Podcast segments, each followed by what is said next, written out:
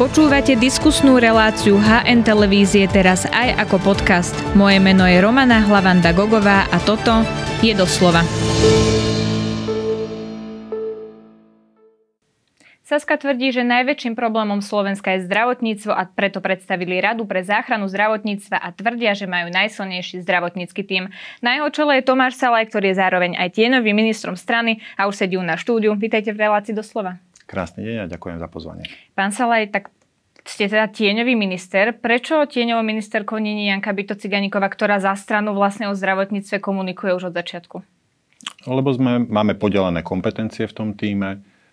Janka je výborný, podľa mňa najlepší parlamentný expert na zdravotníckú legislatívu baví ju to a chcela by naďalej pôsobiť v parlamente a ovplyvňovať v parlamente legislatívu. Ja mám ambíciu byť ministrom zdravotníctva, tak tvoríme tak nejaký vyvážený duet. Uh-huh, takže ste sa takto nejak dohodli. Mám to chápať tak, že vy aj vstupujete do strany SAS? Nie budem kandidovať do parlamentu za Sasku, ale ako nestraník. Uh-huh, ja sa na to pýtam preto, lebo Richard Sulík avizoval, že na kandidátke budú mať väčšinou len stra- straníkov a potom je tam pár výnimiek, takže pár som napríklad aj ja. Vy ste taká výnimka. Prečo ste sa rozhodli teda vstúpiť do toho politického priestoru, ale už nie vstúpiť do strany? Lebo stranická práca je už niečo ďalšia povinnosť a ďalšie bremeno, ktoré má prináša svoje vlastné povinnosti a nejakú ďalšiu záťaž. A v prvom rade mám záujem byť e, odborným šéfom rezortu zdravotníctva. No a prečo som do toho išiel? Lebo sa to, na to už nedalo pozerať čo sa tu v tom zdravotníctve deje. Tie posledné roky boli úplne tristné, podľa mňa to dorazili, to slovenské zdravotníctvo. A zároveň myslím si, že už som dostatočne dospel na to, že by som túto funkciu dokázal vykonávať. 20 eh, rokov sa venujem zdravotnej politike, 20 rokov nej publikujem, robím zdra- analýzy mm, zdravotníckých dát. Robil som poradcu niekoľkým ministrom zdravotníctva, nielen na Slovensku, ale aj napríklad v Českej republike. Ale nemal som tú exekutívnu E, skúsenosť, teda, že by som niečo naozaj skutočne riadil, len som tak spoza plota pripomienkoval, konzultoval, no ale vďaka tomu, že mi Juraj Droba dal pred e, tými pár rokmi šancu prísť na Bratislavský samozprávny kraj, tak som vlastne počas tej pandémie mal možnosť si tieto zručnosti otestovať a zistil som, že to vlastne možno nie je až také, také náročné. A možno to teraz vládam, lebo tak pod stresom sme zvládli zaočkovať 400 tisíc ľudí na štadióne národnom očkovacom štadióne. Zvládli sme založiť ambulanciu pre ukrajinských utečencov, zvládli sme plošné testovania, zvládli sme viacero pomerne náročných projektov, ktoré napríklad štát nebol schopný uchopiť. A myslím si, že táto skúsenosť mi dala to sebavedomie, že som dal také vyhlásenie, aké som dal. Uh-huh. Prečo práve strana SAS? Tri dôvody. Má najlepší program, aj zdravotnícky program, nielen program celkovo. Po druhé má najlepší tím. A po tretie, naozaj tu nevidím nikoho iného, žiadnu inú relevantnú politickú stranu, ktorá by mala viac ako nejaké 1% preferencií, ktorá by bola, mala nastavené priority, že ekonomický program je napravo od stredu. Prakticky všetky relevantné strany sa viac či menej hlásia k štátnemu etatizmu, k štátnemu paternalizmu, k väčšiemu vplyvu štátu a väčšej regulácii. Pričom štát tieto kompetencie nedokáže vykonávať. V tom zdravotníctve to vidíme dennodenne. V najväčších problémoch sú štátne nemocnice, v najväčšom probléme je štátna poisťovňa. Dostaneme sa aj k tým detailom. Dostali ste nejaké iné ponuky z iných strán? Nie. Moje názory sú pomerne konzistentné 20 rokov, publikujem 20 rokov a tým pádom, keď som povedal, že tie ostatné strany sú všetky moc etatistické, takže Rozumiem. neviem, prečo by ma oslovovali. Uh-huh. Povedali ste, že uh, to bolo v zlom stave celé naše zdravotníctvo posledné tri roky. Mám to chápať tak, že je to kritika ministra Krajčiho a ministra Lengvarského? Nie len. Tí to samozrejme už len dorazili. Uh, o to zdravotníctvo, teda naposledy sa k zdravotníctvu nejako koncepčne, vizionársky, strategicky vyjadril Rudolf Zajac. To už bude pomaly 20 rokov, teda už aj viac ako 20 rokov. A nikto ďalší so žiadnou víziou ani stratégiou neprišiel. A tá zajacová reforma sa nedokončila v tom období 2002 až 2006. A nedokončenie reformy nebolo možno chvíľku vidieť, že nie je dokončená, lebo bolo dosť peniazy v zdravotníctve, vtedy nám veľmi stúpla ekonomika, ako sme vstúpili do Európskej únie, rovná daň priniesla investície. Vlastne sme tomu zdravotníctvu dali takú symptomatickú liečbu, že veľa peňazí, takže to, že to nie je dotiahnuté v tom zdravotníctve sa až tak neukázalo. Potom prišla kríza, tá už tým trošku zahýbala. A COVID teraz to dorazil. Vlastne obnážil skutočnosť, že sme si neurobili žiadnu domácu úlohu a že sme tomu systému nedali nejakú, nejaké smerovanie, nejakú víziu, nejakú stratégiu, že sme ho nekultivovali, až sa nakoniec humploval do spôsobu, že dneska tá starostlivosť, kde tu je poskytovaná naozaj na dobrej úrovni, ale navzájom tie jednotlivé články toho systému nie sú dobre koordinované, lebo nefunguje ich, ich koordinátor. Na rezort zdravotníctva teraz prišiel pán Palkovič, ktorý je teda štátnym tajomníkom, ale teda de facto ministrom zdravotníctva. Čo hovoríte na ňo ako na odborníka, ako na krizového manažera, ako sa sám tituluje? Veľmi vážne chcem povedať, že Michal Palkovič je zo všetkých kandidátov, ktoré tam Oľano dodalo, najlepší de facto minister zdravotníctva, ktorého tam mali. Škoda, že ho nevyťahli hneď na začiatku, mohli sme si mnohé problémy možno ušetriť. Michal je spolužiak e, môj, e, ale nehovorím to len preto. Má obrovskú skúsenosť z toho, že bol na úrade pre dohľad, pod predsedom úradu pre dohľad, kde naozaj poznajú tie problémy slovenského zdravotníctva, alebo k ním prídu. Či už tie pokazené zdravotné prípady, lebo tam sa robia Eh, robia tie pitvy a na základe toho sa robí audit zdravotnej starostlivosti a takisto problémy v poisťovniach. On je veľmi v tomto vzdelaný, vie, čo sa dá robiť, akurát teraz má na to 5 mesiacov, čiže má limitovaný mandát a je si ho vedom, vedomý a uvedomuje si ho, ale v rámci, teraz som, teraz som s ním mal pár stretnutí, odkedy sa stal de facto ministrom a každé jedno si veľmi chválim. Bolo, že veľmi pragmatické, keď mali stretnutie z SK8, akože politicky dobré. O čom Škoda, ste rokovali? v SK8 mala požiadavku na tému stratifikácie doplnkové programy v nemocniciach. Minister Lengvarský nám slúbil, že túto vec skôr než zverejní prediskutuje s jednotlivými župami. Viaceré župy sa v téme stratifikácie angažujú. No a potom Lengvarský odišiel a náhle to bolo, že a dneska to ide ministerstvo zverejniť bez toho, že by to prezento, predstavilo župám. No tak župy povedali, moment, pán minister, slúbil nám to Lengvarský, že nám to dá pred tým, ako sa to zverejní a dajte nám pár dní na to, aby sme sa k tomu mohli vyjadriť. A Palkovič povedal, áno, ctím sľub pána ministra Lengvarského a prevalcoval svojich ministerských úradníkov, ktorí to chceli, chceli zverejňovať bez, bez tej konzultácie. Čiže o tom ste rokovali. S pánom Palkovičom sa napríklad nezhodnete pri téme rásochy, pretože on teda hovorí, uh, že sa to všetko stihnúť dá a vy ste povedali, že z plánu obnovy sa to nedá stihnúť, ale vieme, že sa ale budú posúvať tie termíny. Napriek tomu tvrdíte, že sa to nedá stihnúť? Samozrejme, že sa to nedá stihnúť a rozumiem, opäť Michal, má, Michal Palkovič má limitovaný svoj priestor aj svoje veci, ktoré má rozprávať a ktoré môže rozprávať. Čiže, Čiže podľa vás má iný odborný názor, ako prezentuje?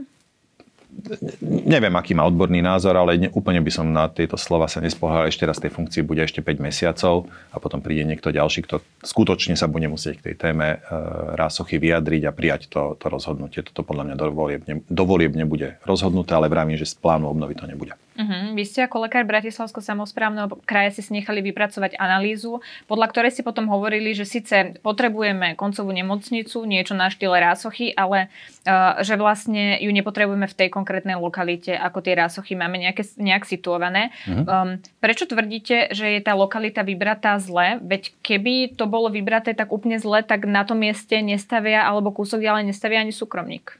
Uh, takto, je to zlé miesto pre koncovú, komplexnú koncovú nemocnicu národného významu, celoslovenského významu. Pre nemocnicu, ktorá potrebuje mať spát Bratislavu a Záhoria, ktorej to stačí, je to, je to normálne miesto, len do tejto nemocnice nemajú prísť, to nemá byť mestská nemocnica pre Bratislavčanov primárne. To má byť nemocnica pre celé Slovensko, koncová. To znamená, tam budú chodiť pacienti a budú prevážaní pacienti z iných nemocníc, z iných zdravotníc, z iných regiónov. A do Bratislavy sa prichádza väčšina ľudí prichádza do Bratislavy zo severu a z východu po D1 alebo z, z tých uh, maďarských rýchlostných ciest a diálnic, teda, ktoré idú na Dunajskú stredu a, a nie z D2. A dneska sú rásochy na tom západnej časti mesta pri D2.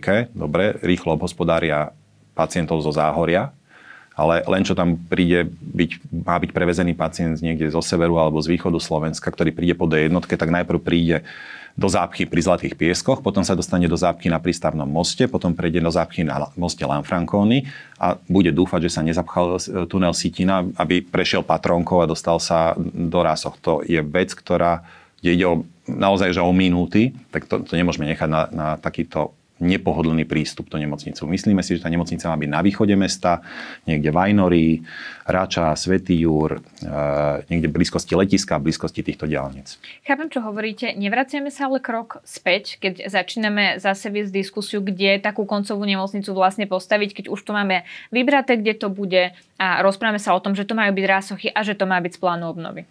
No, bez plánu obnovy to nebude. Hej, to, to dajme bokom. Ešte sa dostaneme k tomu. Tú, tú, túto podmienku.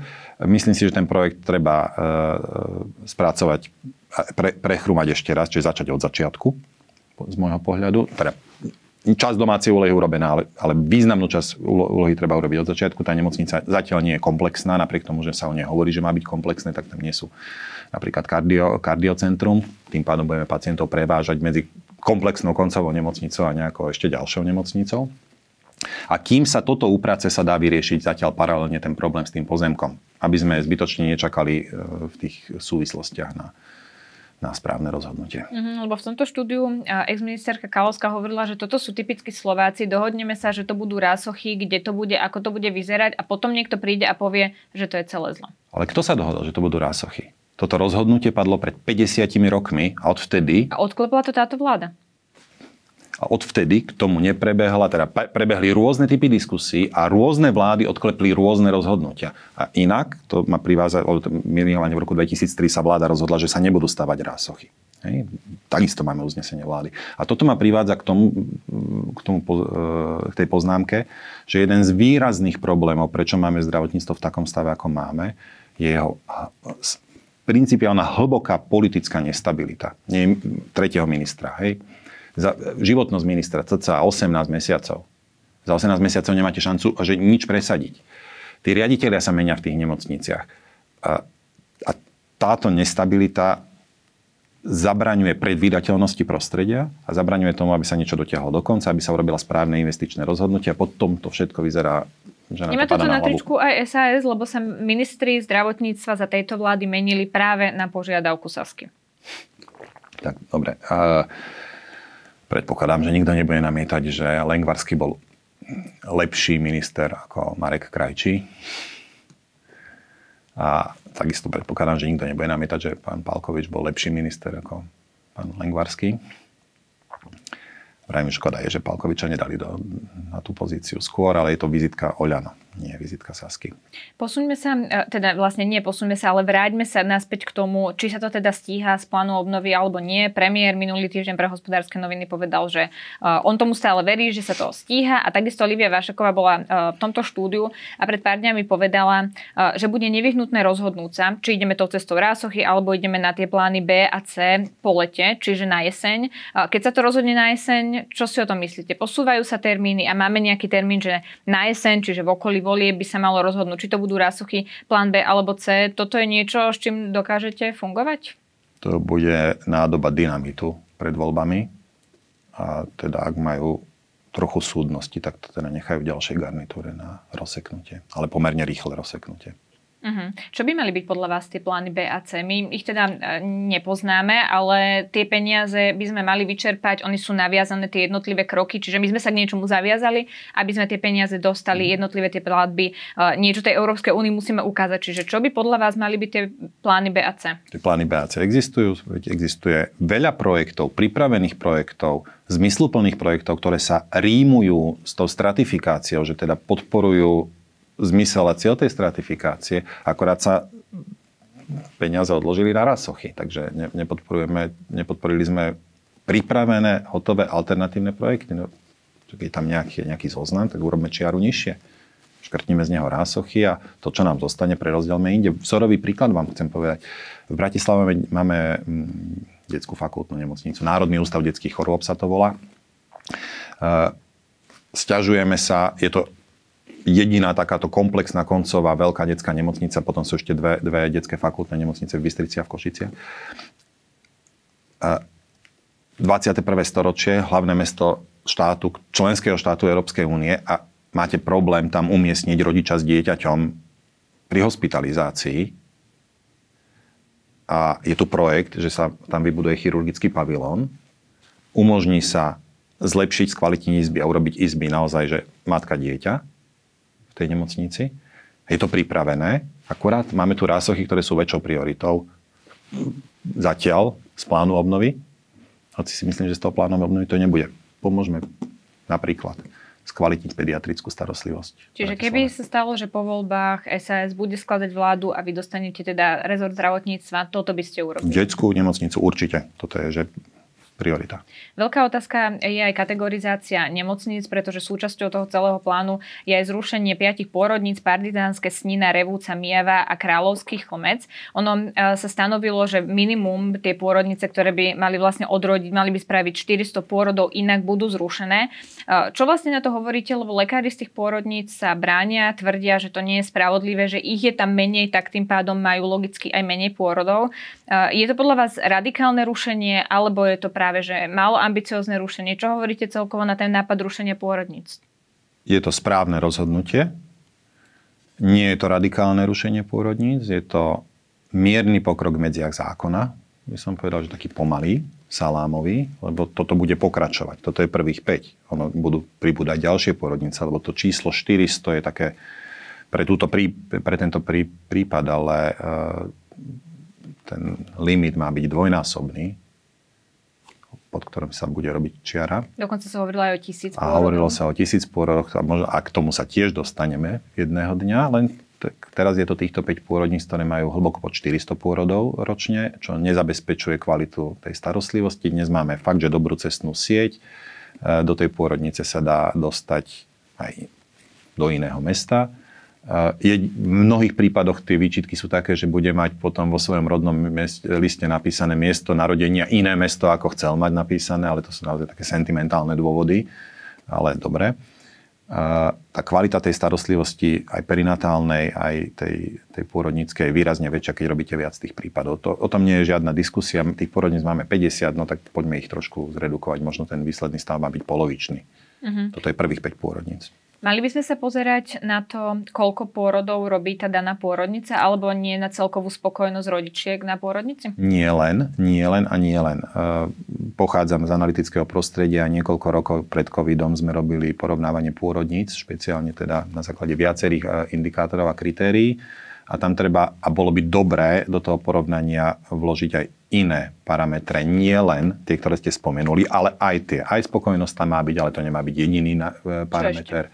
Jednoznačne tam má byť e, parameter o počte vykonaných cisárskych rezov, e, o počte epiziotómy, teda nástriov hrádze pri pôrode. Určite tam má byť informácia o tom porovnaní, že koľkokrát prvorodička ide na cisársky rez. Lebo tam sa nám mm, stávajú problémy, že máme veľmi vysoké podiely, veľmi vysoké sú krajiny, ktoré majú horšie, ale mm, tých 30 e, cisárskych rezov je pomerne veľké číslo. VHO hovorí o polovičnej polovičnom počte a to prináša potom rizika aj pre tú matku, aj pre to dieťa. Čiže toto by mohli byť parametre, ktorými sa tie porodnice a ich produktivita a kvalita dá porovnávať. Uh-huh. To, čo hovoria župani pri e, celkovej tej kategorizácii nemocnic je, že to robíme naopak. Najprv sme mali stabilizovať ambulantný sektor, potom riešiť nemocnice. Čo hovoríte na tento ich argument? A keby ste sa stali teda ministrom, chceli by ste stopnúť možno kategorizáciu nemocnic a začať ambulantným sektorom?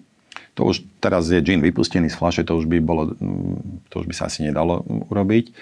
E, keď prvýkrát ten názor zaznel, ja som bol rád, že sa aspoň s nemocnicami ide niečo robiť, ale e, že som opatrne prejavil podporu pre tú stratifikáciu aj bez reformy ambulantného sektora. Ten ambulantný sektor sa však za tie tri roky, odkedy vlastne sa začalo o tomto rozprávať, e, dosť intenzívne zosypáva zastavenie stratifikácie tomu nepomôže tomu zosypávaniu ambulantného sektora. Tam treba prísť s, so zásadnejším inými opatreniami a môžeme si ich akože vymenovať. E, celkom iste treba odbyrokratizovať a, a od, ľahčiť administratívnu záťaž ambulancií, primárny Ja to doplním, lebo to, čo hovorí pán Palkovič, je, že napríklad veľký problém máme samozrejme pri všeobecných lekároch a pediatroch, ono je to známy fakt. A on teda plánuje zvýšiť počet pacientov na jedného lekára. Aktuálne je to v priemere 1688 pacientov a on hovorí, že by ten e, strop mal byť 2000, že toľko by mali mať teda pacientov. Je to dobrý nápad e, zvýšiť to? Lebo ja si uvedomujem to, že nám starne populácia, čoraz viac ľudí bude chcieť chodiť svojim ambulantným lekárom, ale stačí iba to, že zvýšime proste počet, ktorý bude musieť obhospodáriť ten jeden lekár? No, v Bratislavskom kraji toto už tak je. Mám priemerný počet pacientov takmer 1900 na ambulanciu. Toto priemer, priemer možno je za celé Slovensko, ale v Bratislavskom kraji je to, je to realita. Máme ambulancie, ktoré majú 3000 pacientov na jedného lekára, 3,5 tisíca na jedného lekára. Takže Áno, toto je už realita, my ideme upraviť skôr, ako to máme v papieroch napísané. presne tak. A poďme, poďme teda, viac tých lekárov nebude, zásadne viac ich nebude. Ne- Netrpme touto ilúziou. Musíme sa naučiť fungovať s tými lekármi, ktorých máme. A tam viete vyriešiť to, že od, o, časť ich pracovného času, ktorú venujú veciam, ktoré nemajú robiť, nebudú venovať pacientom. Teda nebudú vypisovať hlásenia pre NCZI a vystavovať potvrdenky pre škôlky. Čiže Ale- administratívne asistentky, že ako hovorí po- aj pán a, Palkovič. a delegácia kompetencií. Sú, sú, veci, sú veci, ktoré nemusí robiť lekár, môže ich robiť niekto iný, lebo lekár je na to príliš vzácný zdroj. To je prvá vec, že uvoľniť kapacitu existujúcich lekárov na poskytovanie väčšieho množstva zdravotnej starostlivosti, delegovanie na iných ľudí, ktorí to budú robiť, vyrobenie nových povolaní zdravotníckých, možno, ktoré nemusia byť veľmi kvalifikované alebo overkvalifikované, teda nemusia mať univerzitné vzdelanie. E, Telemedicína je veľmi dôležitá vec, že teda ľudia dneska majú tie telefóny, smartfóny s možnosťou merania rôznych biologických e, funkcií. E, A existujú samozrejme aj tie profesionálne telemedicínske, telemedicínske veci.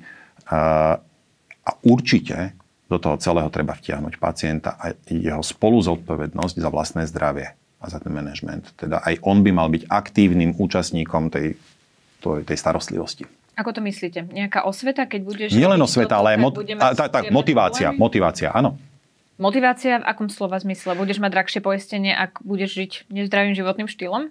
Môžete to otočiť presne naopak. Nemusíte to takto negatívne povedať, môžete to povedať pozitívne. Ak budete robiť to, čo treba, budete mať nejaké benefity. To je to, čo prinášate v rámci Samozrejme. programu, ktorý Samozrejme. predstaví SAS v Áno. zdravotníctve. Čiže takýmto spôsobom. Vy ste povedali, že sa musíme naučiť uh, riešiť to s takým počtom lekárov, akých máme, ale môžeme nejakých aj priniesť do systému, podporiť to, aby neodchádzali do zahraničia. V tomto prípade, aké kroky by ste ako minister spravili? Uh, radšej by som začal zlepšovať to zdravotníctvo v prvom kole a až v druhom kole by som sa obracal na zahraničných zdravotníkov, alebo teda Slovákov, ktorí odišli do zahraničia, aby sa vrátili, lebo v tejto chvíli nemajú dôvod tak urobiť. Ak im niekto nedá naozaj že zaujímavú pracovnú ponuku v nejakom atraktívnom týme, ako možno nemocnica Bory tvrdí, že bude mať nejakých e, lekárov zo zahraničia. Ale zatiaľ nemám prečo by, teda nemám argument, prečo by sme mali prísť. To zdravotníctvo nefunguje. Prečo by mali z fungujúceho zdravotníctva prichádzať do nefungujúceho? Najprv im treba ukázať, že sa to dá a poďte mi s tým pomôcť, ale najprv musia tomu uveriť. Ja nebudem im, im mastiť eh, med po podfúzi. Len tak. Vy, pán Salaj, keď ste boli na tej rade pre záchranu zdravotníctva a predstavovali ste to na tlačovej konferencii, e, ste sa vyjadrili, že odborári sú nejakým spôsobom spolitizovaní, hovorili ste to v súvislosti s tým memorandum, ktoré podpísala vláda s odborármi. Toto mi skúste lepšie vysvetliť. Aký je váš postoj k odborárom lekárskym? Ak robia svoju odborárskú prácu dobre, a teda aj Lekárske odborové združenie robí viacero vecí veľmi užitočných a, a vychytáva chyby, e, ktoré, sa nachá, ktoré sú v legislatíve, povedzme, a bojuje za práva lekárov, ale odtiaľ potiaľ, v okamihu, keď e, sa dostanú na hranicu, že začnú pacientov zneužívať ako rukojemníkov vo vyjednávaní o vyššie platy, a keď začnú rozorávať ambulantný rezidentský program, do ktorého ich naozaj vôbec nič nie je, tak e, tam akože končí, končí tá, tá akože zábava. E, Ja vyčítam vláde, že s, tou, e, že s tými odborármi nič nevyrokovali pre pacientov. Zvýšili sa mzdy v nemocniciach pomerne výrazne. Nedalo sa na to dosť zdrojov, nemáme dosť peniazy a bude problém v rozpočtovaní zdravotníctva, ale nič sme za to nezískali. Lekári majú vyššie platy. Bodka. Nemáme kratšie čakacie doby, ne, nemáme dôvod mať lepší výsledok nozokomiálnych nákaz v nemocniciach, nie je vyššia kvalita, nie je vyššia spokojnosť, lebo vláda za to nič nedostala, nič nevyrokovala. Hovorili ste o rukojemníkoch, mali ale odborári na výber, mesiace sa snažili rokovať a nikde sa tie rokovania neposúvali, rušili im stretnutie. Aké oni ešte mali možnosti, ako povedať, dávame výpovede? A aký mali problém odborári? Predtým, kvôli čomu dávali tie výpovede? Boli tie mzdy také nízke, že nedokázali prežiť z tej výplaty? Nevedeli zaplatiť hypotéku? do dnešného dňa, teda už aj pred tým Ako jedna krajina sme po pandémii nezvyšili platy a nemotivovali lekárov, ktorí boli vyhorení, aby ostali. Dobre, ale motivovať vyhorených lekárov peniazmi to nefunguje. To sa vám minie za 3 mesiace, tento benzín. Tá emócia, že mi zvýšili plat, netrvá dlho. Zlepšenie, akože riešenie vyhorenia je dávať tým ľuďom víziu. Ľudia potrebujú pracovať v kolektíve, ktorý má víziu a misiu, lebo vedia, že prečo pracujú ak pracujú len pre peniaze, tak ten výsledok nie je až taký dobrý. Vaša kolegyňa poslankyňa Ciganíková dlhodobo kritizuje Annu Záborskú za návrhy, ktoré majú uh, nejakým spôsobom meniť interrupcie na Slovensku. V tomto sa s pani Ciganíkovou zhodnete? Uh, nemyslím si, že je potrebné meniť uh, status quo, ktoré máme nastavené pri interrupciách. Je to taký, je to zlé slovo, keď to poviem, ale je to, že kompromis medzi tými možno extrémnejšími postojmi. Ja s Jankou v mnohých veciach súhlasím.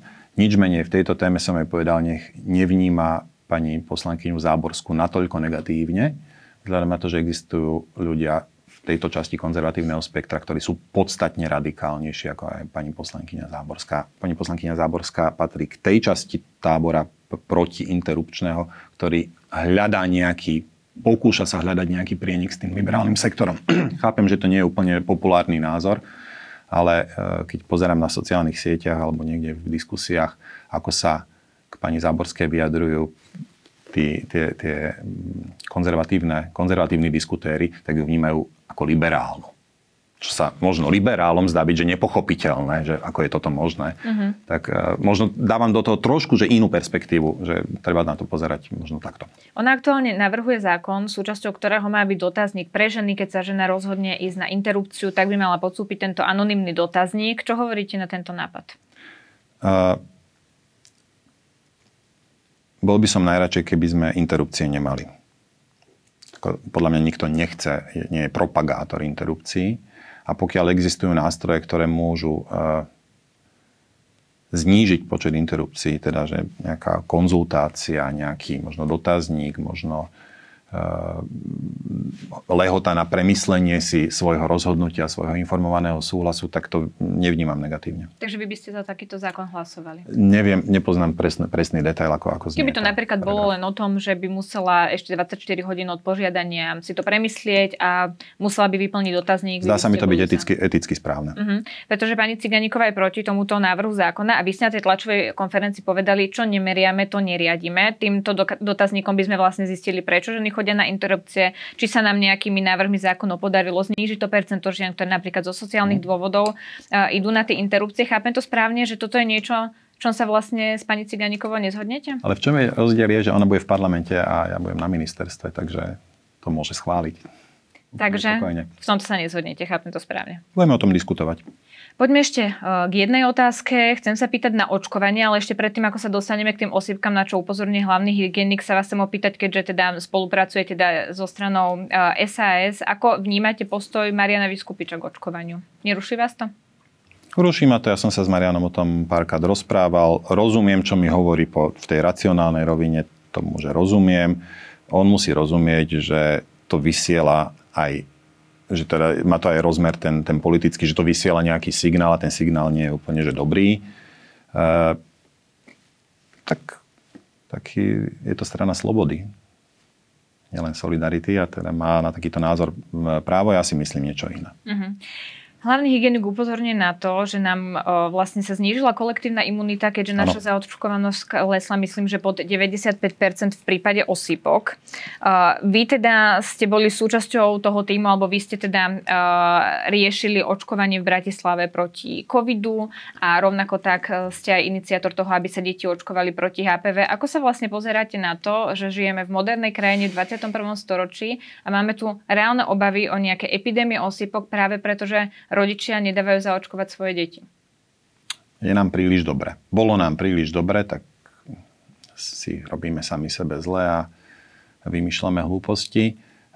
Spochybňujeme vedecké poznatky a spochybňujeme prínosy, ktoré vykinožili na svete globálne, niektoré, niektoré ochorenia ako kiahne a podobne. Je to smutné, no ale musíme v také realite žiť a musíme to nejaký, tomu nejakým spôsobom čeliť. To znamená, nesmieme ustať, musíme ďalej ľudí presviečať, informovať, a stačí len to presviečať, informovať? Nemá štát nejaké nástroje, ktoré môže vlastne podniknúť preto, aby sa tá zaočkovanosť zvýšila? Lebo ľudia na to často zabúdajú, ale kolektívna imunita nie je len nejaký terminus technicus, ale to reálne môže ovplyvňovať život detí, ktoré Samozrejme. napríklad majú onkologické ochorenie a nemôžu sa v tom čase doočkovať a tak podobne. Samozrejme.